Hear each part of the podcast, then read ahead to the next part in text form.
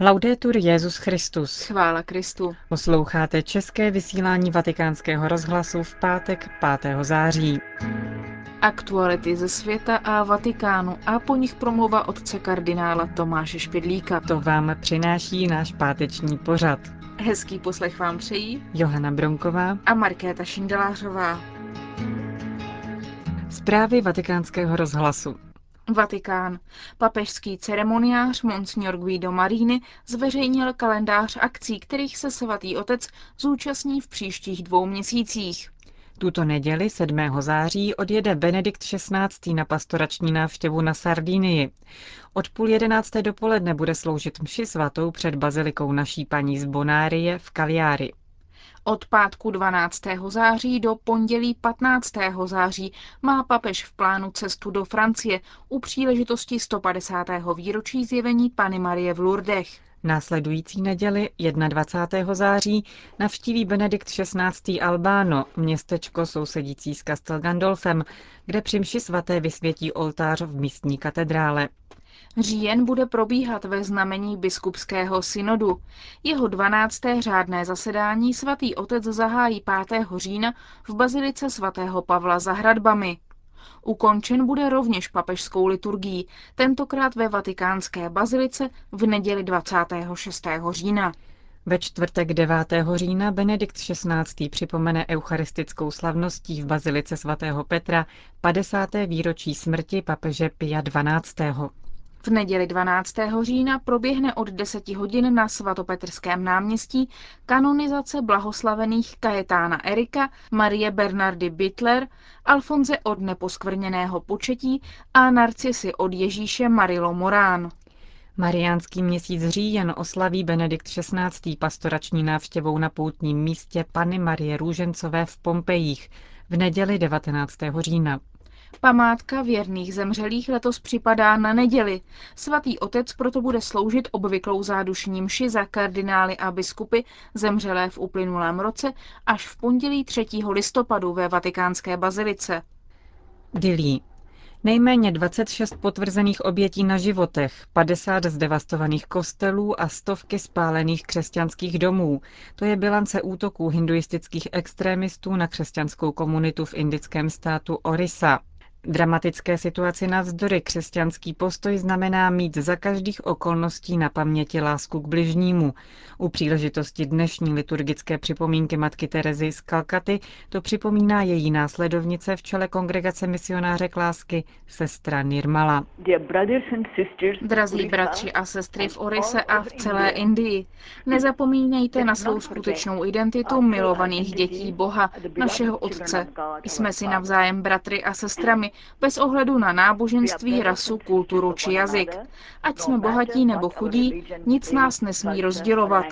Především ale nepoužívejme náboženství jako nástroj rozdělení. Základem každého náboženství je láska. Láska k Bohu a láska mezi námi. Násilí zdůvodňované náboženstvím je zneužitím náboženství. Blahoslavená Tereza z Kalkaty, naše matka, říká, náboženství je dílo lásky. Jeho cílem není ničit pokoj a jednotu. Díla lásky jsou díly pokoje. Stávejme se skrze náboženství jediným srdcem, plným lásky, srdcem Božím. Sestra Nirmala apeluje jménem své země, jménem chudých, trpících a obětí nesmyslného násilí a ničení na složení zbraní nenávisti. Vyzývá k modlitbě za hinduistického lídra, jehož smrt údajně vlnu násilí rozpoutala, a za všechny bratry a sestry, kteří se stali obětmi násilí. Vatikán. Prefekt Kongregace pro liturgii a svátosti rozeslal všem biskupským konferencím list, ve kterém doporučuje, aby se v liturgii, ve zpěvech i modlitbách neužívalo biblické boží jméno Jahve. Podobně jako v židovské tradici má z úcty k Bohu zůstat nevyslovené.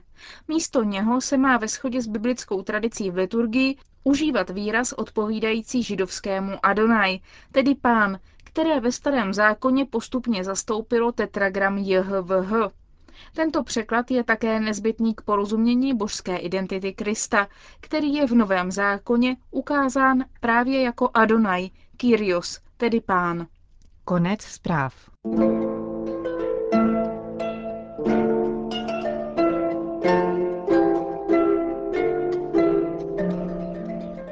náprava zla, pravidelná promluva otce kardinála Tomáše Špidlíka.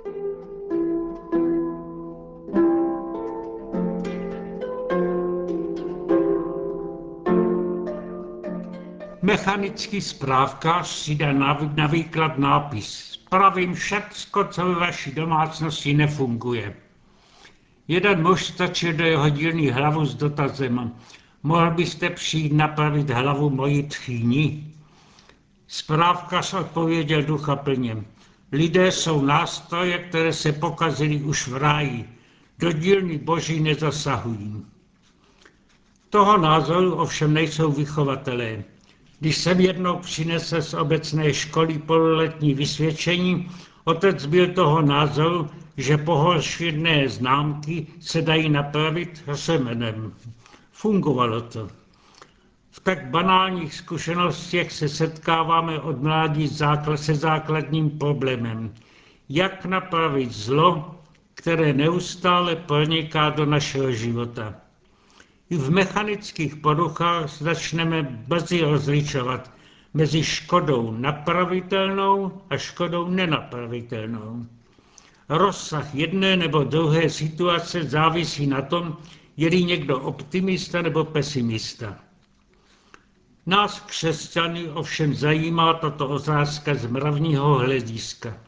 Jak a nakolik se dá napravit zlo, které považujeme za největší, to je hřích. V katechismu jsme se sice naučili, že se dá každý hřích odpustit a napravit pokáním. Ale není snadné tyto výrazy správně pochopit a vytušit jejich hloubku.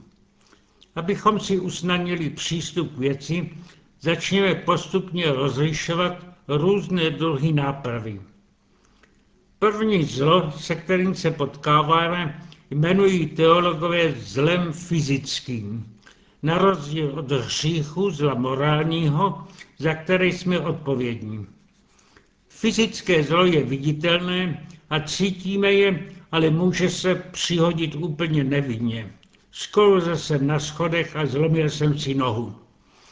Obyčejná zlomenina už není pro lékaře dnes problémem, po několika týdnech v nemocnici a při trošku opatrnosti při rekonvalescenci je noha taková, jako byla předtím. Zlo se tedy napravilo. Úplně.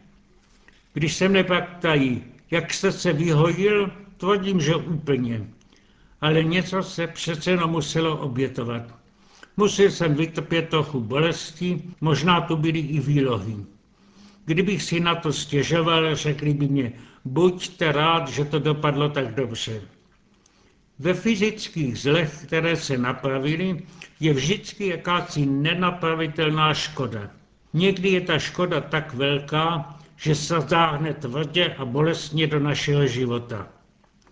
Známá francouzská novela La Parure, Náhrdelník, vypravuje o ženě úředníka, která si vypůjčila od přítelkyně perlový náhrdelník na slavnostní večer. Ztratila jej. Nezbylo, než potají koupit nový. Dluh vznikl takový, že oba manželé po léta pracovali, aby jej zaplatili. Ta, která chtěla velkou dámu, se stala paradenou. Po letech potká svou bývalou přítelkyni, o které si náhrdelník vypůjčila.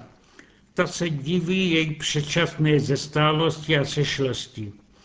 Nehoda s náhrdelníkem vyjde najevo, ale objeví se daleko víc.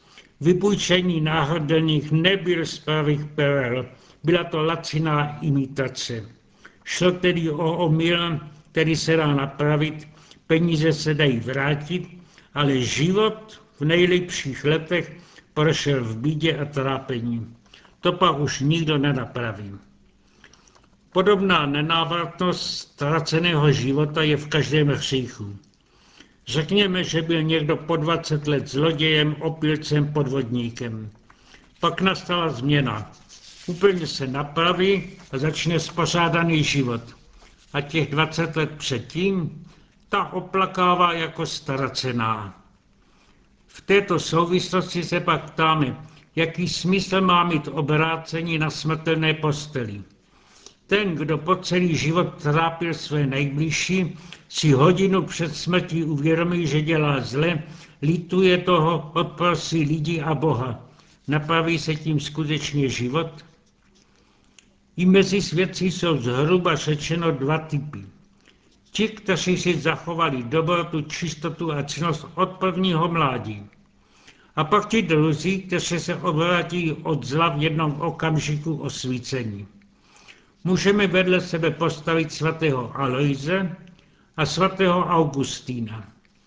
Jisté je, že svatý Augustín oplakával svá mladá léta jako ztracená a děkuje Bohu, že mohl alespoň v dospělém věku poznat dobro.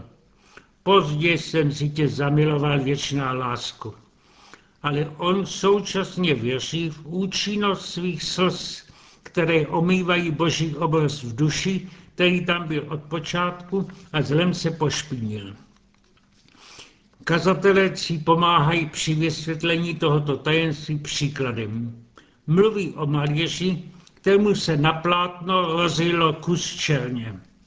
Mohl by tu část plátna odstřihnout a udělat obraz menší.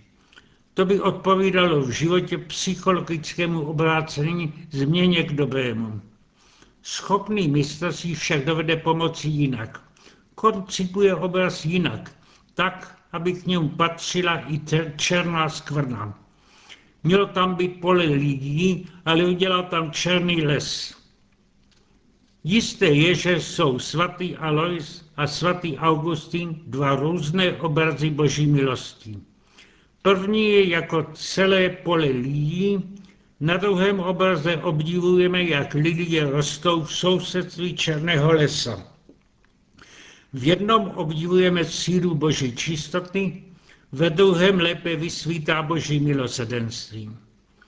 Není pochyby o tom, že tato zpětná síla křesťanského pokání přesahuje lidské božnosti.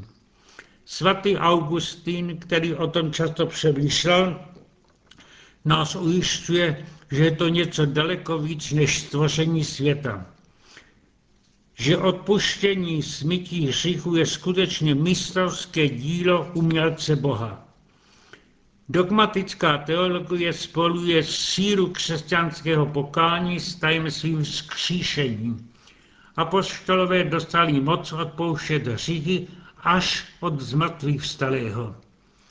Kristovo vzkříšení totiž dalo moc jeho kříži, jeho vítězstvím se stalo oživující jeho smrt. Ta síla se dodnes spojuje ve křtu vodou, který je obraz smrti a vzkříšení. Potopením pod vodu se zobrazuje smrt. Výjitím z vody návrat do života. Pokání nazývají křest slz, protože i tu se odpouštějí hříchy. Neujde nám, že slovo pokání zní dnešnímu člověku nesympaticky, protože si neuvědomuje obrovskou sílu, která je v něm skryta. O jednom pověstném zpovědníku se vypraví, že rád ujišťoval své okolí těmito slovy. Kdyby mě dal Pán Bůh na vybranou, buď stvořit nový svět, nebo si sednout do zpovědnice a odpouštět lidem hříchy, rozhodně bych volil své místo ve zpovědnici. Je to radost dávat dělníkům poslední hodiny týž plat, jako by pracovali celý den. Je to tiché zjevování boží dobroty, voda měnící vysklou poušť v zahradu ráje.